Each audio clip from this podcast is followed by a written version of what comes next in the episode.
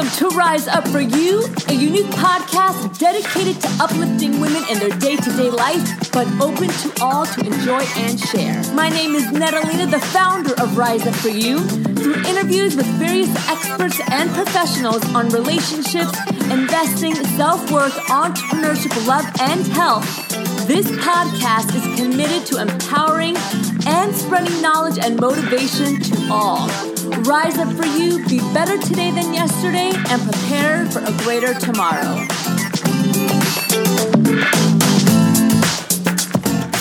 Hi, everyone. This is Natalina with the Rise Up For You podcast. Thank you so much for joining us today.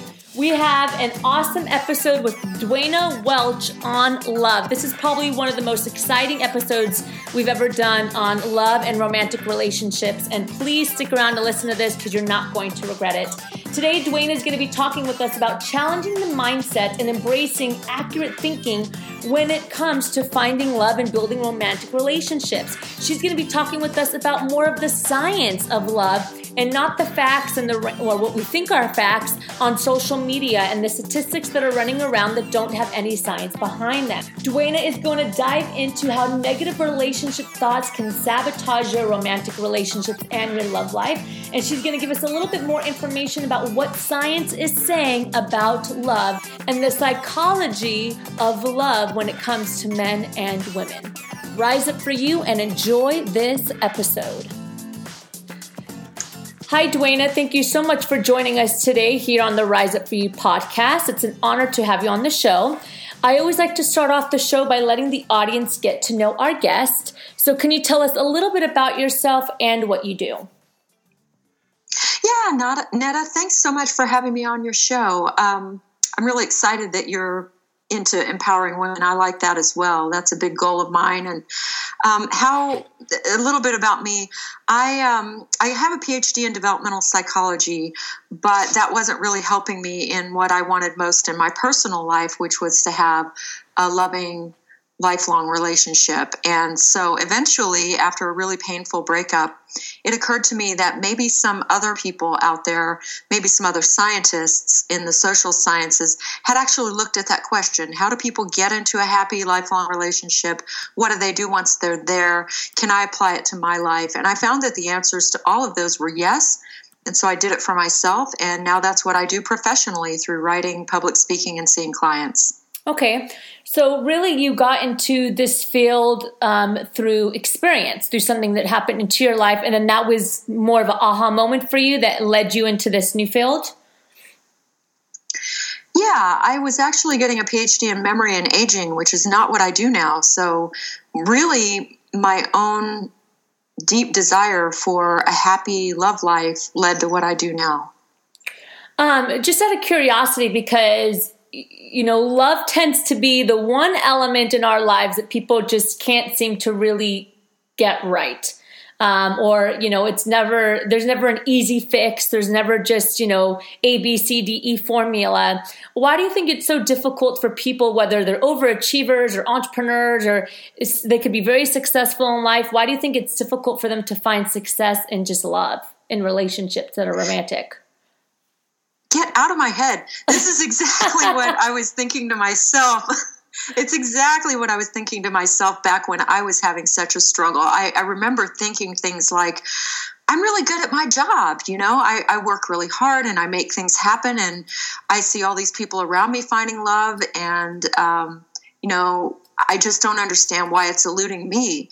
And I've often found that um, really successful people sometimes aren't aren't so good at this because some of the skills that help us to be successful at work are really help they are really helpful in finding love but others of them aren't so much. And so um, one of my big mistakes was assuming that men and women have the same mating psychology and assuming that the things I was being told culturally about finding a partner were true and that therefore I should um, basically act like a man in the world of dating and that um, it would all turn out, and that I really didn't need to have much of a plan beyond that.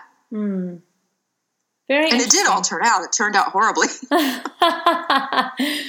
so, do, would you say that it's possible that maybe it's more of the feminine and masculine um, attributes that we take on. You know, maybe sometimes we tend to be more masculine or um, too feminine or not finding that balance? I think it's more the case that um, a lot of times when we are dating, if you're heterosexual and you're dating, the natural inclination is to impose our own mating psychology on the opposite sex.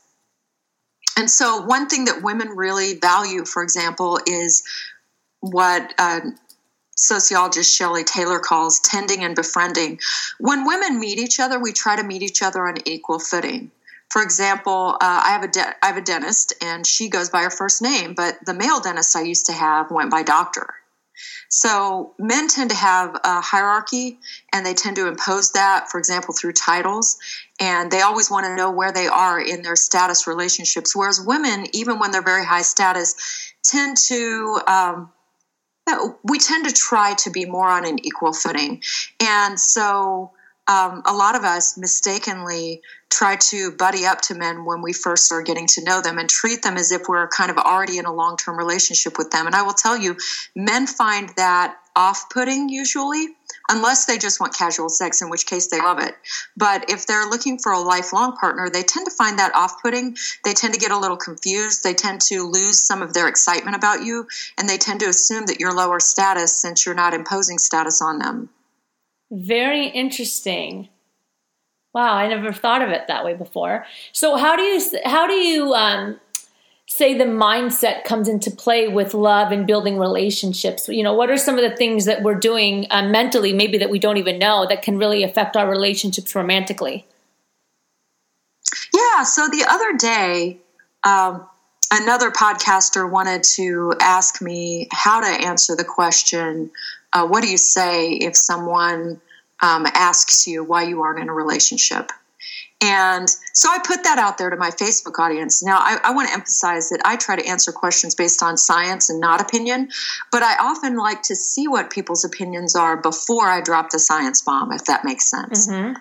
And um, a lot of what I got back from my Facebook audience was, frankly, inaccurate thinking.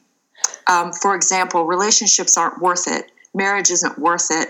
Long term relationships don't work out. So the reason I'm not in one is because I don't want a guaranteed failure.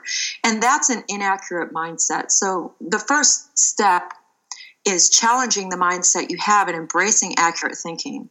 And so, for example, one place you can do that is social science. You know, science is not perfect, but it is the very closest thing to perfect we have in solving a lot of problems, including social problems. And I'm kind of consistently amazed that I guess social science needs better public relations, Netta. Yeah. we we need we need better marketing. We need better information out there that tells people, you know, just like you wouldn't want to go to a non-scientist to fix your broken leg, you shouldn't be going to non scientific resources when it comes to fixing your broken heart or your broken relationships. So, um, eliminate those inaccurate thoughts and embrace accurate thinking. For example, when I asked one of the people on my Facebook thread, well, why don't you think relationships are worth it? Why do you think that uh, marriage doesn't work out? She cited that 50% of all marriages fail. And the accurate percentage right now is one third of relationships that our marriages fail. Two thirds succeed for an entire lifetime. Most of the one third that get divorced wind up in a permanent mateship later on. So, in fact, most people wind up permanently partnered and happily so you know you bring a really great point up is that there is a lot of um, there's a lot of because of media there's a lot of information that is circulating that um, is false that's not accurate that doesn't have you know the right statistics or the facts.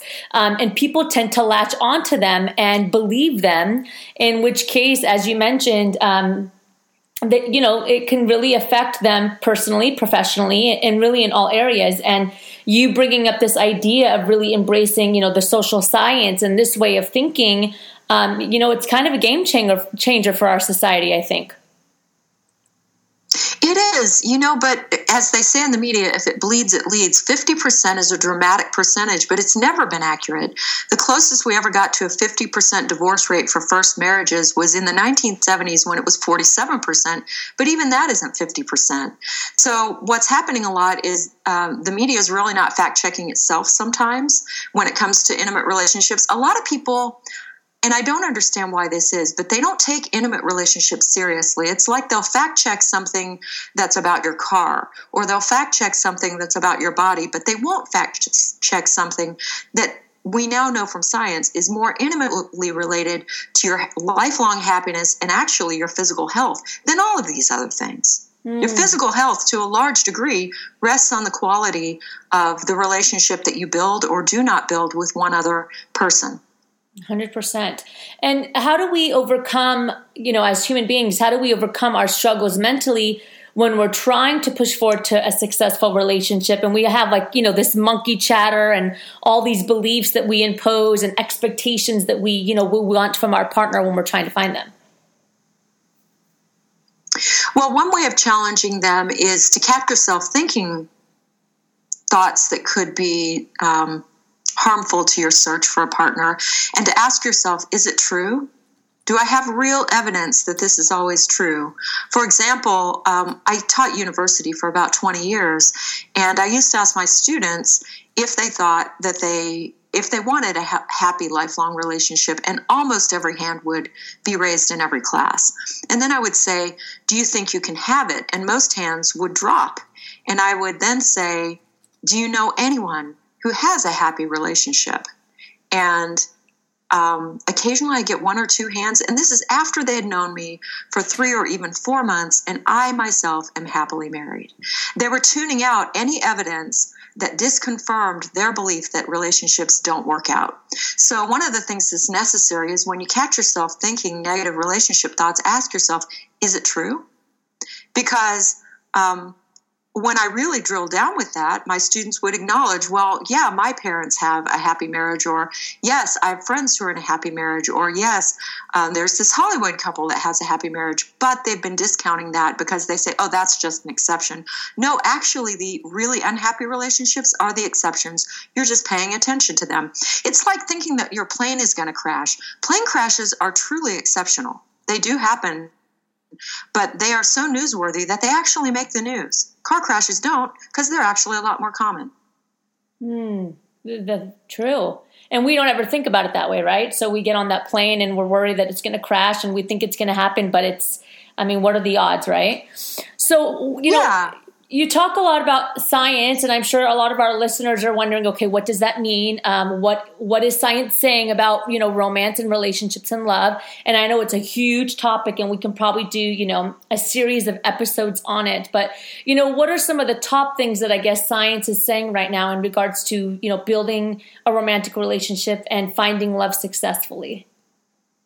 Sure. Well, the number one thing is that putting effort into finding and keeping love is worthwhile because most people get a tremendous amount of benefit from this. Married people, on average, are twice as happy as people who are in any other kind of relationship, meaning they're twice as happy as people who are cohabiting. They're twice as happy as people who are divorced or never married. So uh, they're twice as happy as people who are widowed. So the idea that marriage doesn't confer any benefits or it's just a piece of paper is patently false.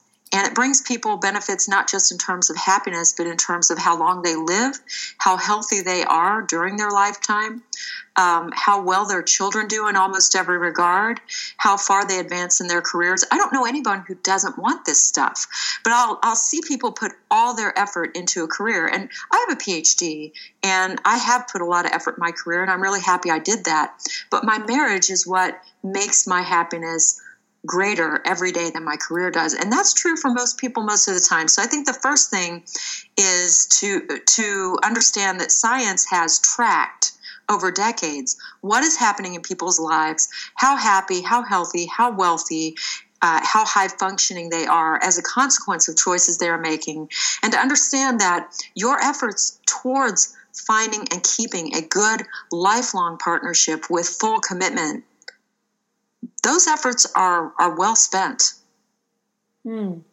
um, it's it's hard for I think a lot of people to believe that, right? Because as you said, they tend to want to go, I guess, more towards the negative information that's out there. That oh, you know, it's not worthwhile, and you know, people getting divorced, and you know, causes a lot of conflict. But opposed to looking at that, which I mean, a lot of people are probably listening and thinking, really, this is true that marriage creates happiness twice as much as somebody that's not married.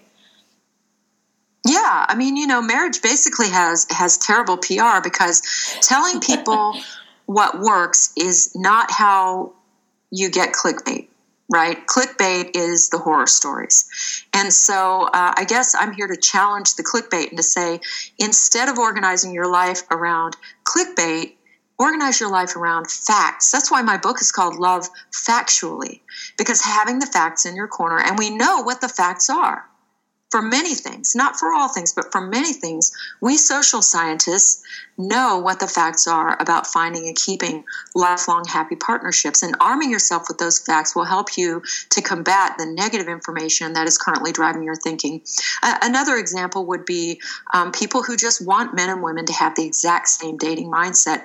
I also want men and women to have the exact da- same dating mindset, but we don't and wanting that it's kind of like i also want to eat all the chocolate that i want and never gain weight but that's not going to happen.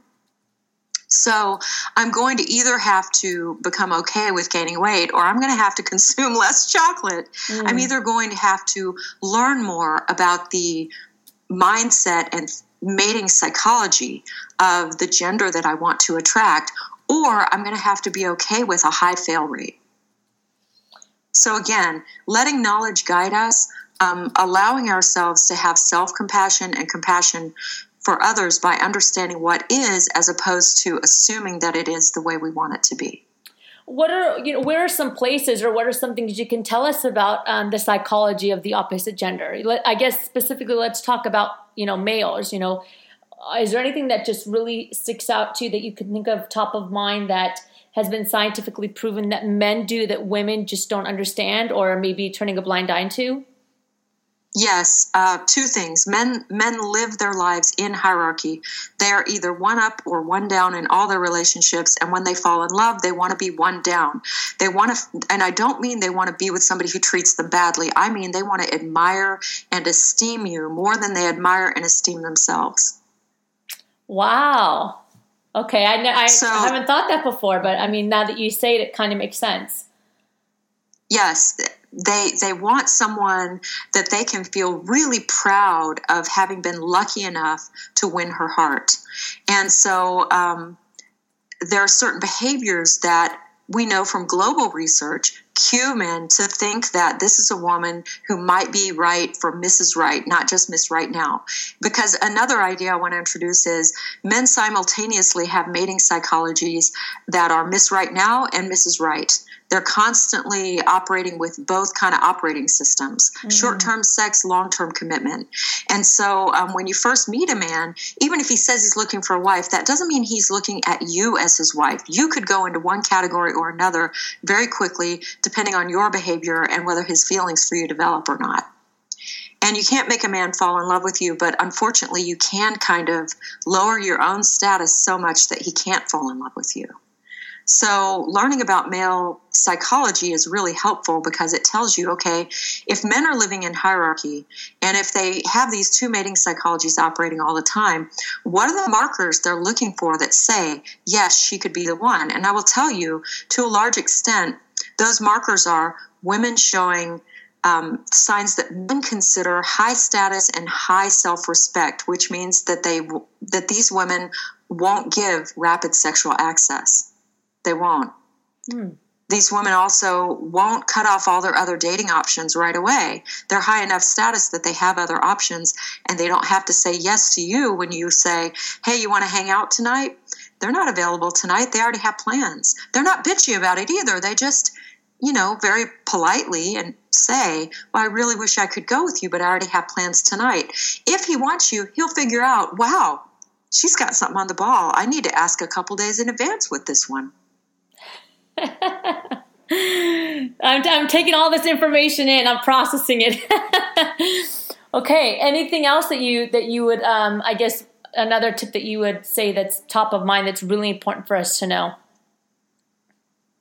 Well, um, in my experience with clients, and I have clients all over the world through Skype, but in, in, my experience locally, nationally, and internationally, a big underlying reason people aren't finding love is that they haven't yet really challenged their own ambivalent feelings about it. You know, I've heard from a lot of people who would want the right partner if that person dropped into their life and and melded their life to theirs, but that's not how the world works. Mm. How the world works is we have to work at this. Just like you, we would all laugh if someone said, "I want the perfect job, but if it's meant to be, it'll happen with no effort on my part." Right. We would know that that's not going to happen. But people frequently do um, say that directly and indirectly through their behavior when it comes to love. They basically say through their behavior, I'm not going to put any effort into this. If this thing that could actually affect my happiness, my sex life, my wealth, my health, my longevity, and my children's futures more than any other decision I'm making, I'm not going to put any effort into that one. Hmm. So we have to examine our ambivalence. I have my clients write a list. What's more important to you right now than finding love? What are you putting effort into rather than this? Because if you want this, it has to become a part time job for you. You know, in college and high school, you, you really could just happen to find someone. But once you're no longer in environments that um, are kind of overwhelmed with the available, single, and appropriate and I even have a lot of complaints from kids in high school and students in college too. I mean, they they find this challenging finding a partner also. Um, but once you're out of those environments, you're really going to have to work at it and deciding that you know what this probably isn't going to be fun. I'm probably going to have to treat it like a job interview, and I'm going to have to nurture pretending that it's fun, but it's actually work. But because the payoff is likely to be so great, I'm willing to do that work. Those are the folks that really succeed. You know, you're you're so right, and it's it's very interesting to to hear people say, you know, it just it'll happen if it's meant to happen, or I shouldn't be in a relationship where I have to work. And I and I always tend to think the opposite. I'm like, no, I I think you do have to work if you want to nurture a relationship and have it last for a long time. It does take work. It, you can't just sit on the couch and hope that it's all going to magically happen. Yeah, and and what's really interesting, so I write books that are about the before you meet, when you meet, and when you're trying to make a decision to commit. My first book, Love Factually, is for all men and women who uh, would like to use science rather than just opinion as a basis for finding and keeping the right partnership. My book I'm working on now is for anyone who is or is dating a single parent. It's that same kind of thing, but with the specific challenges of single parenthood. But all of that in mind, um, there's a different set of tasks when you're looking for the right partner than when you have found the right partner. It's a different set of tasks. And so, you know, mine are the only mine's the only book out there right now that's based on science instead of pure opinion um, for people who are who are dating. But when it comes to marriage or you're in that long-term partnership everyone has problems and uh, everyone, even happy couples. That actually really surprised me, by the way. It's one of the things I learned from science that really shocked me. I thought happy couples had just worked it all out, you know, or that they always fixed their problems and then moved on to fixing the next one. It's not true. Happy and unhappy couples even have the same percentage of intractable, unsolvable problems. It's 69% of your problems are never going to get solved but beyond that, happy and un- unhappy couples have really different ways that they live with their chronic conditions, as I call them, their chronic problems. And there are other books that address that. I just would really like everyone to stop thinking of relationships as something based on luck and start thinking of them based on skill set and skill set being highly learnable and it needs to based on, be based on fact instead of opinion. Duana, this has been such an amazing conversation, very, very enlightening. I'd love to jump into the power section of our interview if that's okay. Sure. Can you tell us one book that you've read that has had a massive impact on your life that you would recommend to us? Yes, there's one that's kind of continually on my nightstand and on my Kindle. I use it in my own marriage. It's called um, The Seven Principles for Making Marriage Work by Dr. John Gottman, G O T T M A N. This is a science based platinum standard book on how to behave in your long term intimate relationship. So if you're already in a long term intimate relationship, that is the book for you. Wonderful. And what's one thing that you've accomplished that you're proud of? Uh, taking what was a terrible problem for me using science to solve it and then helping other people. I, I, really did not set out in life to become an expert in relationship science or to write a book, but I've done both of those things, and um, it's brought me a, a lot of satisfaction to see how it's changing people's lives. And are there any routines that you have that help you get a positive rise in your life? Something that you do in the morning or a daily routine? I walk 10,000 steps a day, and if I don't, I'm pretty cranky. so that's the big thing for me. The other thing is, I go to bed at midnight and get up at 8, seven days a week, and that has made a huge difference. Just your body wants regular habits. Uh, that's actually one of the reasons marriage makes people so happy is because it gives you routine predictability and emotional stability. You you have someone to count on and rely on and who cares about you. And your body wants your whole life to be that way. So i've embraced having a regular sleep wake schedule and making sure i get my four miles of exercise in a day and uh, it makes all the difference Wonderful. And is there anything, Duana, that we didn't get a chance to talk about that you want to say or share with our audience? You know, one last piece of golden nugget. Yes. So, um, this is kind of the distillation of more than 50 years of outstanding relationship science. Here it is. If you can find and be someone whose default is kind and respectful, then your love life is going to go great. And if you can't, it won't. Wonderful. Thank you again so much for joining us today, Duana. How do we stay connected and how do we support you? Where can we find your book and keep in touch with you? Sure, the book's available in ebook, audiobook, and uh, in paperback, and you can find a link to all of these different things. You could go directly to Amazon or something, but you can get a free chapter at the book's landing page, which is love factually that's love factually with an f dot co and uh, you can see links to other things that i'm involved with there as well including my website how to become a client etc wonderful. Thank you again so much for joining us today. Thank you netta. It's been a pleasure